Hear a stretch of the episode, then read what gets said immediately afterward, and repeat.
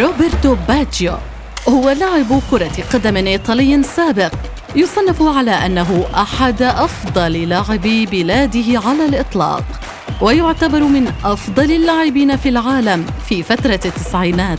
حصل عام 1993 على جائزة أفضل لاعب في أوروبا الكرة الذهبية، وعلى جائزة أفضل لاعب في العالم. وقد تم اختيار باجيو في فريق الأحلام الذي ضم أفضل 11 لاعباً في القرن السابق الذي عرضه موقع الفيفا.